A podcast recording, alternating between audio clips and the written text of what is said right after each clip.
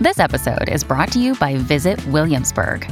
In Williamsburg, Virginia, there's never too much of a good thing. Whether you're a foodie, a golfer, a history buff, a shopaholic, an outdoor enthusiast, or a thrill seeker, you'll find what you came for here and more. So ask yourself, what is it you want? Discover Williamsburg and plan your trip at visitwilliamsburg.com. This episode is brought to you by FX's The Veil, starring Elisabeth Moss. FX's The Veil is an international spy thriller that follows two women as they play a deadly game of truth and lies on the road from Istanbul to Paris and London. One woman has a secret, and the other has a mission to reveal it before thousands of lives are lost. FX's The Veil, now streaming, only on Hulu.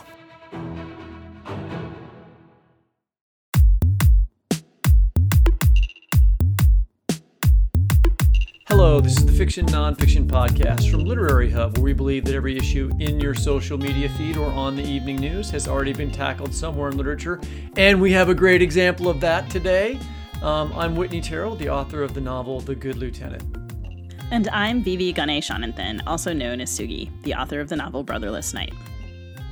So, as I recall, you're a Superman fan. I am specifically a Christopher Reeve fan. It's a bird, it's a plane, it's a Chinese, Chinese spy, spy spy balloon. it's a Chinese spy balloon. Um, and at least I three tell you other. what, Christopher Reeve would have taken down that Chinese spy balloon. We wouldn't have to be looking for it in the water. No. Um, and and not only that one, but like at least three other so far unidentified flying objects, and then also like that weird sphere that washed up on the beach, um, which not even a balloon. Anyway, so um, yeah, not Superman. The government has gone to some some What pains to. What did you just say about a sphere that washed up on the beach? I have no idea what you're talking about. Oh my god, there was a there was like a weird orb that washed up on the beach and everyone was like, "What is this?" and Jeff VanderMeer tweeted about it, The joked that he was tweeting from inside it. Anyway, no one knew what it was. When did I still don't know what it is. Like last week. Oh, Um, missed they're all that. of these all of these uncanny egg pictures. Anyway, so so the US government, which we all love and trust deeply, has gone to some pains to say that none of these objects um, are related to extraterrestrial life. Okay, so no ETs, but there have been four of these mysterious flying objects. One on February 4th, the others on February 10th, 11th, and 12th. So, what are we supposed to think about these objects if we're a literary and political podcast? Well, lucky for us, the great Ann Beattie mentioned the spy balloon in a recent LitHub essay about Donald Barthelme's short story, The Balloon. Proving that everything that you see in your social media feed or hear about on the English in the evening news has already been addressed in literature. Yeah, and so we're vindicated. Our, our whole existence has been vindicated. Um, and this piece is fantastic. Um, Ann Beattie is known, of course, as a masterful fiction writer, but she has her first collection of essays out right now. And we're thrilled to have her joining us today to talk about that LitHub piece and also the new essay collection, More to Say, which was published just recently.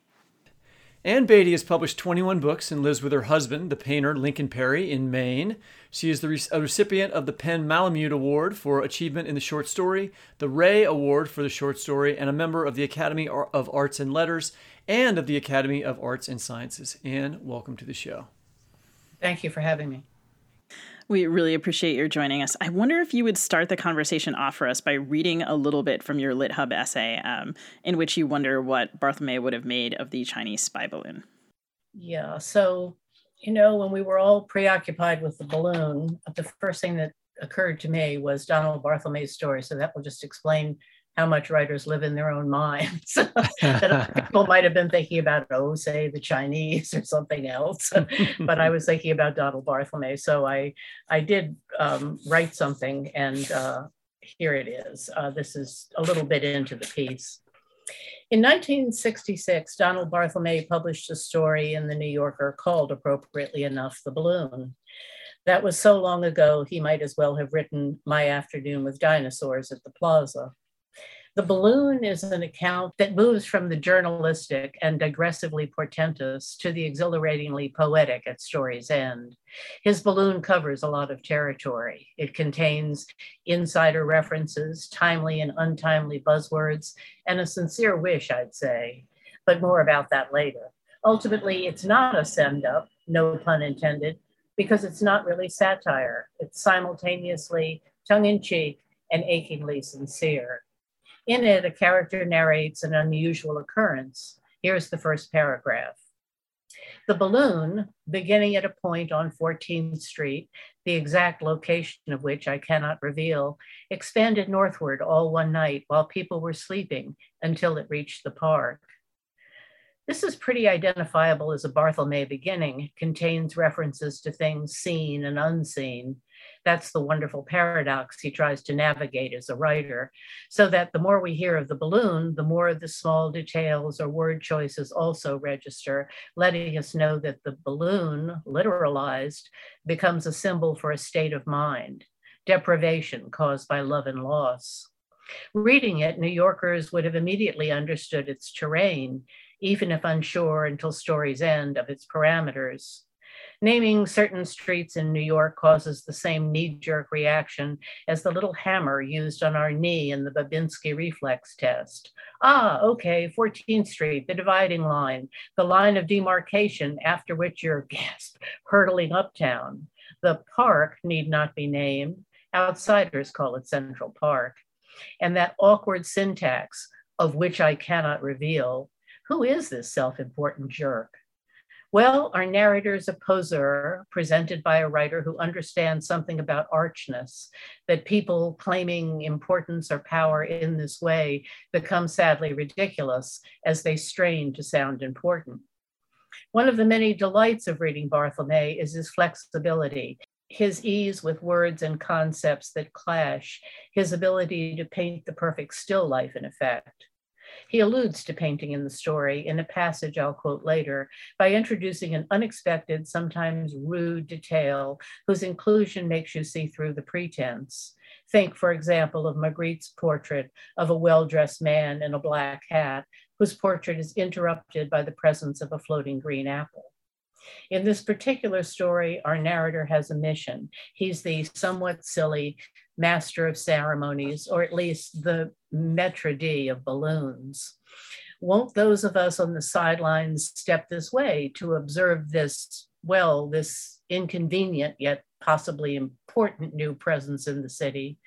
a new reality that might shake things up, as the writer always hopes, defamiliarize our world so that we put it back together a little differently. It provides us with a new landscape. Thank you very much. Um, yeah, I'm a huge Barthelme fan, and I, I loved that connection when I when we saw your essay. I had not thought of it, but I was very, I was immediately taken with it. Uh, and the way, and we could talk some about the the way that the spy balloon reminds me of the way that people people the way people reacted to the spy balloon reminds me of the way people react to the balloon in the story by Barthelme by speculating about it, by developing theories about it, by having news. You know, there's all kinds of interesting parallels there. But also, it's a spy balloon, and and and you refer to this story as Barthelme sp- spying on himself, and I wondered if you could talk about that a little bit. Yeah, I guess so. Um, I mean, I think maybe uh, the term now that would be used, this story was written in, I believe, 1966, quite a while ago. Uh, I this, was uh, one year from being born. That happened. Wow. Wow. I'm the I'm the old guy on this show. I see. Well, I'm definitely the old old girl you're interviewing. but anyway, um, I, well, I, I, mean, what should I say about that? I, I think that what I was trying to talk about when I was talking about what Barthelme was doing and how he defamiliarizes the world has a lot to do with his kind of quixotic sense, his kind of sense of humor, and his kind of um, uh, ability to recontextualize things so that automatically it's as though two images are superimposed. So we have the balloon of our imagination, which is probably some prototypical balloon, some generic balloon, you know, of our childhood or whatever. And then we have a different attitude that we have toward balloons when we're adults. And then we have a still different attitude when we find out that there's something mysterious that is attributed to China and is a, supposedly a spy balloon. And this would have been right up his alley. I mean, he would have yeah.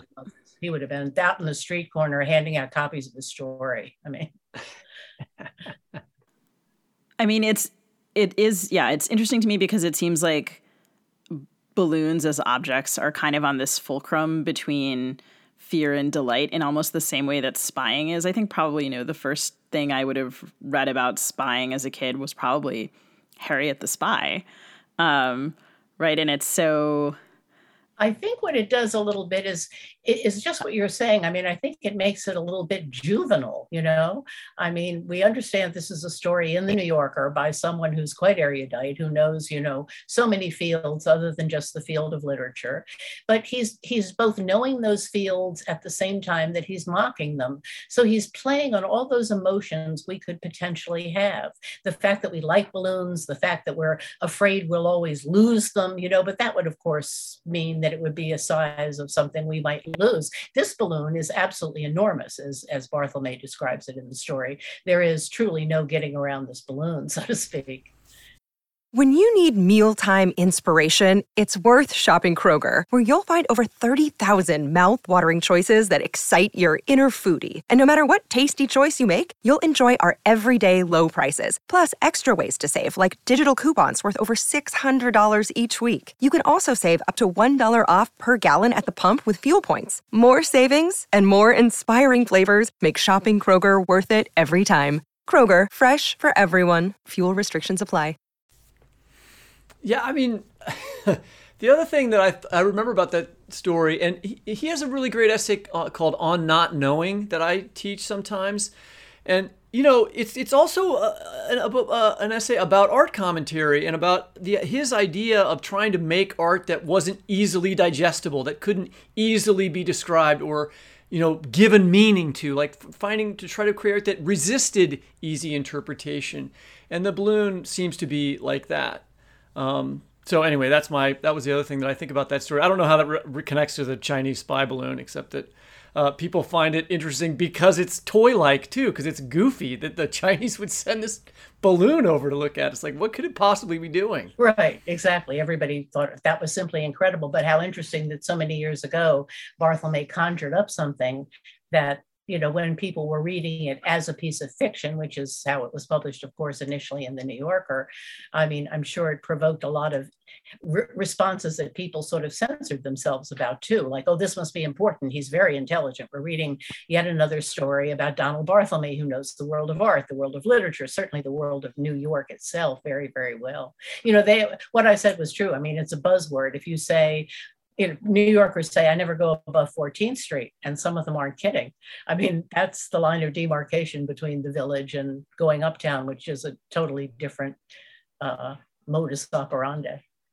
So, um, speaking about um, writing about art uh, and writing about these, I don't know, kind of objects and visuals that teeter in these, um, I don't know if not exactly an uncanny valley, but sort of something something like a messier a messier world of interpretation. Your whole essay collection, more to say, examines the work of other writers and artists, and the book is described as essays and appreciations, and that caught my eye because some of the pieces are reviews, but you also write in some places about the limitations of that form. When Whitney was just talking about the difficulty of describing things, things that resist that, which seem to be the things that you appreciate the most. So I'm I'd love to hear you talk a little bit about what you think a good review can do, what its limits are, and why you why you turn to appreciations and maybe their possibilities in addition. I was kind of happy when I came up with just wearing my heart on my sleeve and saying it's appreciations. You know, obviously, I in a book like this, I have uh, an advantage that somebody who is a, a, staff writer doing, let's say, book reviews in particular, or covering the arts or whatever, doesn't have because almost always these weren't, I mean, these were assignments I either could have turned down or they were self generated. I mean, people you know wanted me to write about what i wanted to write about. Well obviously automatically that's an advantage. So that's why the appreciations really were there. I mean had i not appreciated them i wouldn't have done it you know um, but you ask a good question about what the limitations are and you'll talk to anybody doing what I'm doing. I'm primarily a fiction writer, not a nonfiction writer. You'll talk to anybody who will, you know, grumble now about how, well, the audience doesn't quite get me. You know, the audience doesn't understand my illusions anymore, or this isn't popular anymore. And what I have to say about that in part is I know if Barthelme was still alive, he would love to satirize that too. He'd make fun of us for condescending and making fun. In other words, that isn't unilaterally true. The, there are plenty of people out there who would understand every allusion in Barthelme's story, many of which I may have truly missed. And certainly plenty of people out there who would understand the way that I structure these essays. But for me, it was really just close looking, I have to say. And it was a wonderful opportunity to stop whatever else I was doing. Uh, maybe just wasting my time even. And you know put myself in a frame of mind that first of all i tried very much to relate to uh, not the biography of the artist but kind of the world of the artist what i thought the artist was trying to do. And you know that tended to um, make me have the kind of interpretations that i came up with. So the book uh, which i really enjoyed and um, uh, and and so many writers that I really care about. You're writing about, so I thought that was you know that was extremely pleasurable. Speaking of, among them, Alice Munro. Um, and in your essay, Alice Munro's Amazingly Ordinary World, you talk about how Munro defamiliarizes a word you used just a little bit, bit ago with Barthelme as well, ordinary life in her book, Hateship, Friendship, Courtship, Loveship, Marriage, which is also a book that I love. Um, I was struck by that word, defamiliarization. Um, and why is that so important to you? And why what makes Munro's style of defamiliarization so distinctive? Well, I must admit that I'm a little loosey goosey with that with that concept. I mean, sometimes what what is conventionally meant by defamiliarization isn't so highfalutin that it needs that word. It's merely that something that is well known already or has been many times seen, there's a way to represent that thing, you know, mm-hmm. to, to, to make it glow or something for the reader or for the viewer or whatever. And that's not that easy to do. Barthelme, of course, was an absolute master of it, and that was at the core of everything he was trying to do. Uh, but for de- defamiliarization, as I'm throwing around the term, really has to do with seeing the ordinary in a new light. And that's because the person who wrote the piece uh, has recontextualized it, has, has moved it from where we would expect to see it Here's a great example. My husband and I do live in Maine in the summer, and there used to be until the, the end of last summer a summer playhouse called Hackmatack Theater in a little town called North Berwick, Maine. And we went there once to see a performance of Midsummer Night's Dream. And little did we know that the introduction to this was going to be, as the music came up, Muppets, puppets who were Muppets coming up through the floorboards and doing doo wop, doo wop, doo wop. And explaining, you know, these famous, well, stating these famous, you know, lines from Shakespeare. It was hilarious. I mean, it, it, certainly didn't hurt Shakespeare. It wasn't attempting to be Shakespeare per se. It didn't. It wasn't meant to be derisive. It it was kind of meant to be catchy, you know. And so defamiliarization, I think, is often just simply used that way. It's a it's a new way to invite people into the ordinary. I would say. I really like that. Adaptation is defamiliarization, of course. Um, I don't uh-huh. think I uh-huh. would I wouldn't have thought to apply that word, but that's absolutely what it is. And um, in a household of uh, ardent Muppet fans, I wish I had been. we weren't not Muppet fans. We were pretty surprised at first. I want to pivot to another essay about a well-known writer, Updike, um, because that piece made me think in a new way about his work. And I wonder if I could ask you to read a paragraph from that essay. Yeah, sure.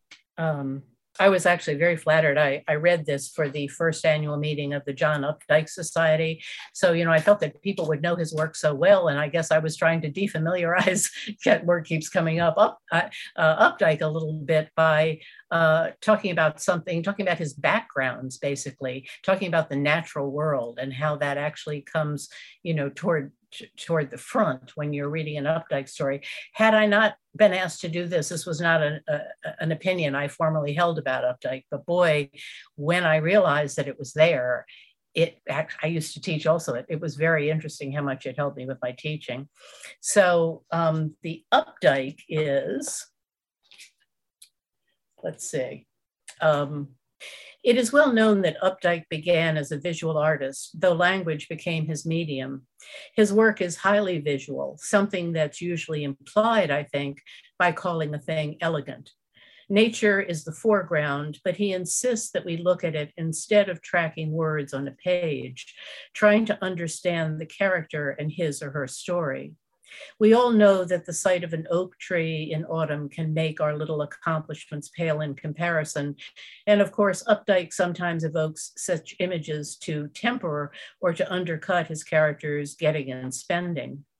Writing that is hermetically sealed runs the risk of seeming contrived. Characters get to speak without the annoyance of the phone ringing, without a bird flying into a window. They get to speak, as we do not, to a uh, conversational partner who is not distracted and who is allowed to give his or her undivided attention. That oak tree is a brass band once you catch sight of it. Everything that happens simultaneously or thereafter is tinged by the context it provides its otherness, its immediacy, its inevitability. Another quality of elegance is judiciousness. His eye doesn't race through the forest, but locate some detail or single entity to focus on in the natural world, and usually in a sentence or with a brief allusion, sweeps his writerly paintbrush to pair it with his character. That is so amazing. I just hadn't thought of Updike as putting nature in the foreground. And of course, I mean, you totally, and and I was completely convinced by this essay, and it just made me. Um, and I think for me, he was really formative because it was sort of like the first grown-up writer. I I think it was like the first grown-up book I read. Um, you know, you get assigned it in high Sugi school. liked the like... sex scenes, I think. well, I certainly think. Um, you know, I think I was I was must have been in AP, AP English or something like that, and they assign you Updike, and you're a little bit like, am I I'm allowed to read this? This is very, I don't know. This is this is the most complex thing I've I've oh. had in school yet, and and. Oh very provocative at the time too not just if you were a school child either i mean a lot of people were going out and looking at the sex scenes and Updike in couples and other such novels yeah sure this wasn't what i meant but I can't deny that that's also true. Um, but you know, I, I hadn't remembered until I was reading this essay that he, of course, he began his career as a visual artist, and you get so nicely at that that phrase "writerly paintbrush," and you talk about how he uses that to pair nature with character. And you also just mentioned that this helped you a lot with your teaching. And I wonder if you can talk about that, like a, a little bit of, yeah. Okay, we're going to take a short break here and we'll be right back.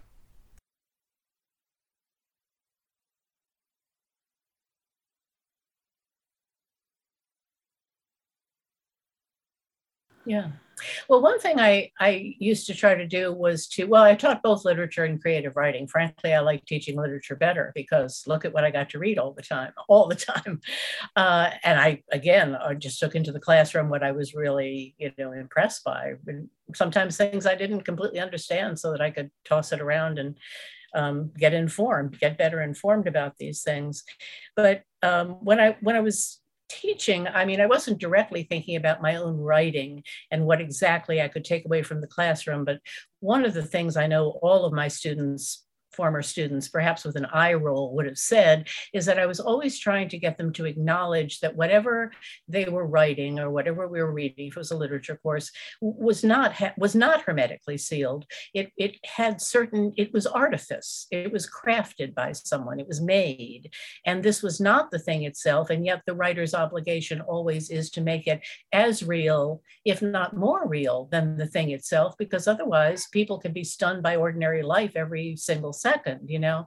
But I, I realized that my students were in a way so um, in a way wary of doing anything that would derail them when they were writing the stories that they'd forget to say that. In a 10 page story sitting in somebody's living room the telephone never rang nobody ever delivered food there wasn't a cat that walked across the floor. They didn't dare do that. They were just trying to get across what they wanted to get across. And i think i i, I think updike made it fun, not fun as in a game or anything like that. But I think that that going back and forth, that I know that secret wink of I know there's a secret, there's another world out there, and we we just happen to be contemplating things with my elegant prose right here, which heaven knows he he really did write in the best sense, really elegant, elegant prose.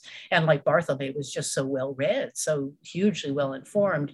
But it's it's it made me think about the opening up of stories and the way that Updike did it so subtly that it went by me if I had not really had the opportunity to sit and analyze something in a new way because I don't usually give talks or speeches or whatever. That's very different from the dynamic of the classroom. But I started to realize everywhere, it was all over Updike, that you know, you're always going back and forth between the larger world, the interior world, which is used no differently than a stage set. But he found the perfect language to link all those things too. So it seems to be all writing, but the writing is elusive. It's to visual images. That's what he does. One of the one of the things that I always think about right in this exact vein, and this may connect to the defamiliarization idea that we were talking about earlier, is when Updike is really good at describing something that I have seen a million times but have never seen described before. And that happens to me when I'm reading your work as well, Ann. I, I mean, I think that this is something that good writers, uh, you know, great writers can do. And I remember there's an essay by John Updike called Spring Rain that's from like a New Yorker, like in that mid 60s time. And it just describes a rainstorm like in in, uh, in the street out, outside the New Yorker offices. But he has a million of those kinds of images. One of them I remember is like he talks about the liver spots on the side of a brick building.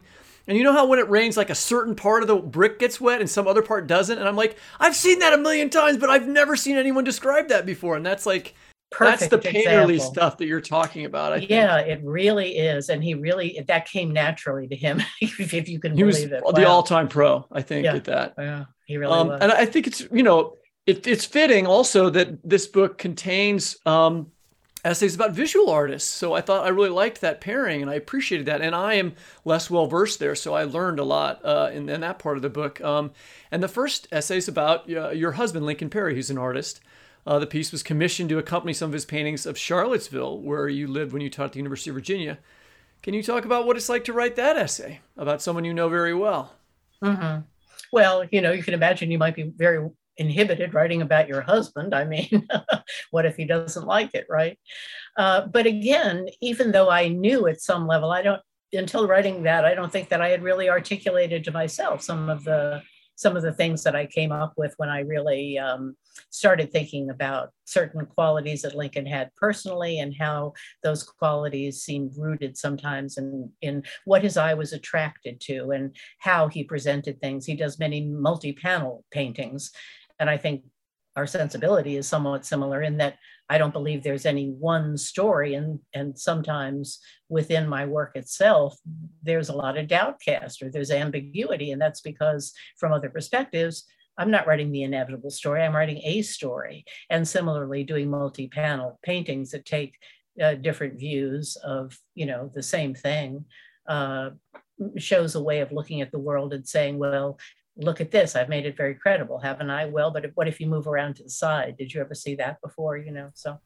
We should we forgot we should have had him come in here and answer and tell us what he thought about it. He's right on the other side of that door i believe that i can see so we're not going to actually make him do that uh, but um, it is very cool i mean you know many of you know many of the people that you wrote about which is kind of gives i feel like a different window into the criticism um, and one of my favorite essays in here is about the photographer John Loengard.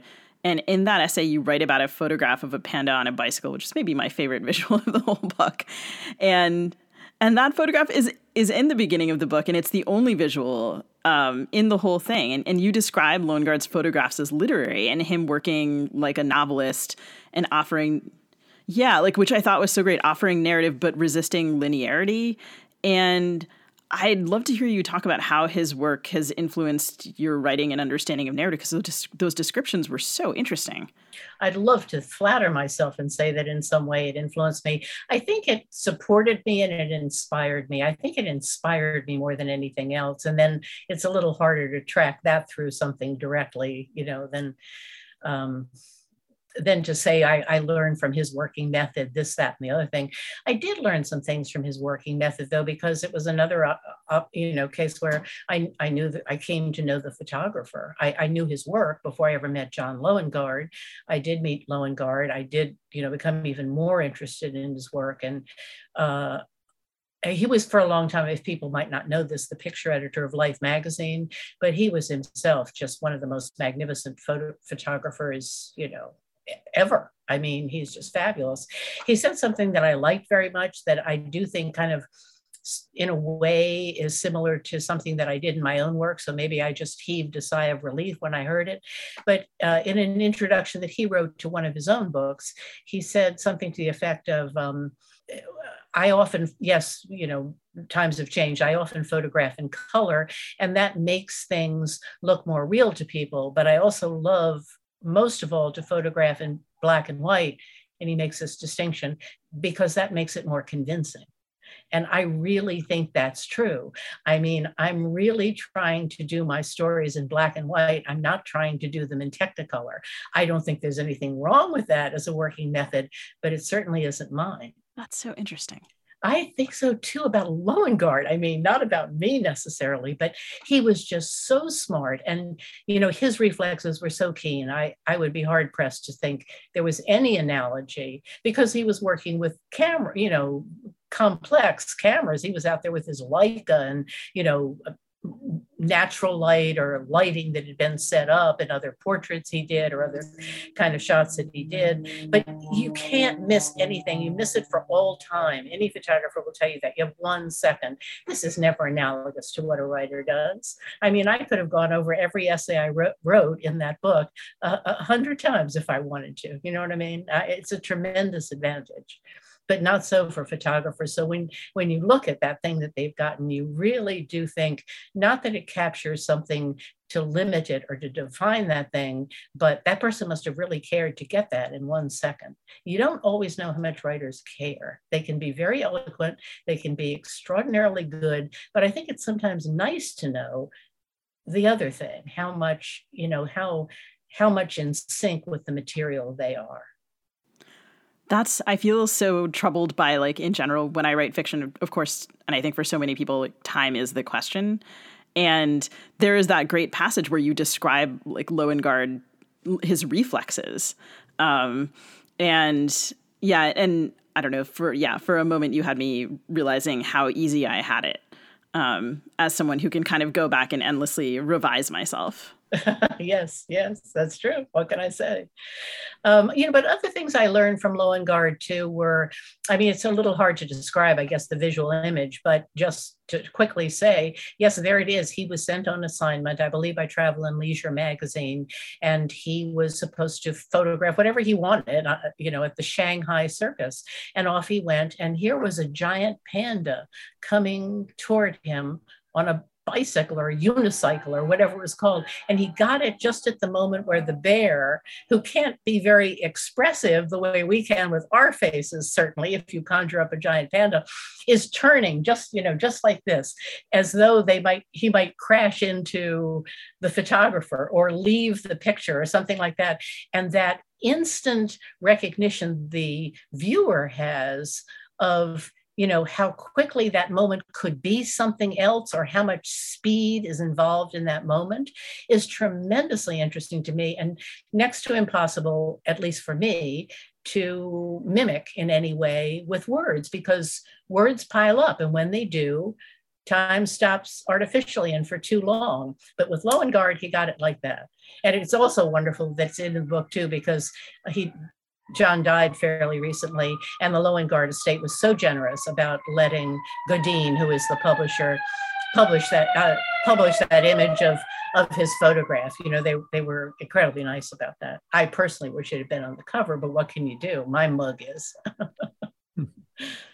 I have to go back to the part where you said that you think about your work being in black and white. Yeah. Uh, can you expand on that? Yeah, well, you know, black and white is much more about contrast and depth of field is handled very differently in black and white from color photographs. I mean, just technically, there are a lot of different ways of working if you're working with one kind of, let's say, film versus another. But I, I mean, what I like personally, I, I, don't want to stretch the analogy too far. I don't want to say something that'll sound like I'm putting myself down, but it's fine with me if if the audience does a lot of the work of putting together the photograph. So, in other mm-hmm. words, if you see something black and white, you're going to imagine something. If it's a field of flowers, you're going to imagine something, even if it's just your own projection that the flowers are yellow, or because you know, you know, it's a garden in England, the roses are pink, or something like that. You don't, you can have the color pink, but you cannot have the color pink. I like to have things that are elusive enough in my story that I'm not always saying the pink roses. I'm saying it's England and the roses because then the reader can make it their roses, and that can only help the story, unless there's some huge reason not to. You know. I mean, yeah. unless you need to give more, more, more guidance to the. I just the was reader. curious. That, that was that was an interesting connection. Thank you for explaining that. Um, yeah. The essays in this collection aren't organized chronologically. I noticed, and the earliest essay about is it Richard Rew? Is that the right way to say that name? You know, I think so. I, I met him okay. so many years ago. I talked to him. We're going to guess. the, the earliest essay about yes. Richard Rew's sculpture yeah. appeared in the New Yorker as a Talk of the Town piece in 1982. Yeah. And the most recent on Elizabeth Spencer's The Runaways was published in Narrative Magazine just last year. So I was trying to think about, you know, you've had a long career. As you said, you're mostly, and we know, mostly known for as a fiction writer, but you have been writing journalism all along, as you say in the in the introduction. Um, as you were putting together uh, the selections for this book, how did you see your your nonfiction change over the time that you were been writing it, um, and which preoccupations stayed the same? Hmm. I probably am not the best one to to speak to that. Oddly, I'm not trying to avoid the question. I mean, certainly my sensibility would have been one thing when I was 30 years old. That's how old I was when I wrote about Richard Rew, and then having spent now 35 years married to an artist, a, a painter, a sculptor, certainly I, I know a heck of a lot more than I knew then. So if I'm looking at visual images now, I have, I hope, a much more trained eye. I have, I'm a different person. I mean, everybody, let's hope, evolves somewhat uh, and I can bring different skill sets to the different kinds of writing. Uh, but I, it would never have occurred to me that this might be valuable to, uh, you know, organize this book chronologically. I had a book that came out in 2010 that was called The New Yorker Stories, and I believe it was at that point 48 stories. I think I'm right. Uh, everything I'd had in the New Yorker, and it seemed that a reader might want very well to follow me when I was 25 years old into the present day you know i can see that you would that that the stories would speak for themselves in terms of how they were uh, on what trajectory they were moving. But I don't think I was ever moving on a trajectory, particularly with the nonfiction, because again, as I said earlier, or tried to say earlier, uh, I was really trying to get on the wavelength of these particular artists. And I had the advantage of being able to find artists I could get on the wavelength of, you know. So you also mentioned in your introduction to the book that you don't look back at past work, but you did for this. Yeah. yeah. And yeah, I wonder, yeah, I I am never really sure if it's a good habit or not to look at past work. I'll be honest with you, the essay on Updike replaced the only essay that I pulled after, you know, it was about to go into galleys. I just could never be, be satisfied with. And I could have hugely rewritten it. That seems so unfair as to be not worth my time at, at this point when there were other things that I might turn to. But I had no memory of what I had, you know, read aloud many, many years before. And had I not been in my house in Maine, which is not, as a matter of fact, where I'm talking to you tonight, uh, and been able to pull the one published uh, book from the conference out and look at it again, I wouldn't have known if, if I thought that was a good essay or a bad essay. I hadn't looked at it in so many years. It was quite a number of years old. So when I looked at it and thought, oh, it's certainly better than the other one, I pulled the other one and said to the editor, Josh Bodwell, I just, I don't want to make the, try to make the other one better. It's not good enough. What about this piece on Updike? And fortunately, he really liked the piece on Updike. He's, I mean, the piece on Updike is great. Um, oh, thank you. Well, I didn't remember that. but I'm, I'm fascinated. So you contemplated revising the other one? Yeah. I did try to revise it and everything just made it worse. I mean, it just it just wasn't good enough. Sometimes that's the way it goes. I did have a lot of things, you know, that I could have picked between. And um, while I truly it was it was my pick, uh, it was my pick the first time around, and I picked an essay that really wasn't good enough. And I think Josh believed that and, you know, politely let me put in the Updike instead. Um, but again, I don't I don't mean to put it down because it's earlier work, but I think that generally what I could say about some of these pieces are that um, I didn't have as much to compare them to when I was writing them, and I was very young as I do now because I've been to many museums. I've had many discussions with my husband. I even have more artwork. I don't have any money then. I have more artwork hung in my house, et cetera, et cetera. And so, you know, it's more my world now. I'm, I'm a little more at ease in it than I was when I started writing. And if you ask me honestly, I mean, yeah, there are a few little nervous tics about, you know, things that I was tentative about. Uh, and I can't remember if I how many of those I edited out. You know, the word perhaps is of course very overused. Or I realized when I was writing this, the number of times I I couldn't think what really I wanted to say. So I talked about the author's sense of, I mean, sorry, the the painters, let's say, or photographers' sensibility. It's not a misuse, but when you put it all together, you think, well, she's she's obsessed with the word sensibility. I mean, what really is that? Can't she do a little harder work? But now I would try to do that harder work. It's helpful to hear you talk about editing yourself and about looking back at work when I just think about, you know, if I run a find on my own work, um, the manuscript inevitably lights up with the word so igniting all over the place. Um, and it's a um, surprise, right? You're not self conscious about it until yeah. you do a check and you find out something like that. I actually put together a collection of short stories many years ago. I don't even remember which one, but the copy editor, it was still hand copy edited, you know, in those days was absolutely wonderful. And, the, and I kept t- having my characters take Excedrin. And finally, after about the fourth, you know, story in which somebody reaches for the bottle of Excedrin, it was a little note in the in the in the margin. And it said, uh, "Please use generic. Uh, at least sometimes people will think you're, you know, in the employ of this company." Which actually was only half joking. I mean, yes, they probably would. You know, it's really funny as a tech. Yeah. Um, yeah. So, and I think our listeners are going to be so grateful to hear about all of this from the reviewing to the the editing yourself to this huge span of work um, this wonderful like, experience of getting to kind of close read and close look at art with you which is the the joyous experience of this book so we really appreciate your joining us and we want to encourage our Thank listeners you. to go pick up more to say which is out now thanks again Thank you. That's it for the Fiction Nonfiction Podcast. This podcast is produced by Anne Kniggendorf. Our theme music is composed by Travis Workman. You can subscribe to us by typing fiction slash non slash fiction into the search bar of your favorite podcast app. Please go give us a rating and review on Apple Podcast if you haven't done it yet. You can also listen, find previous episodes, and read excerpts from our interviews at the Literary Hub website, lithub.com, where the fiction nonfiction podcast page is listed under the Lit Hub Radio tab.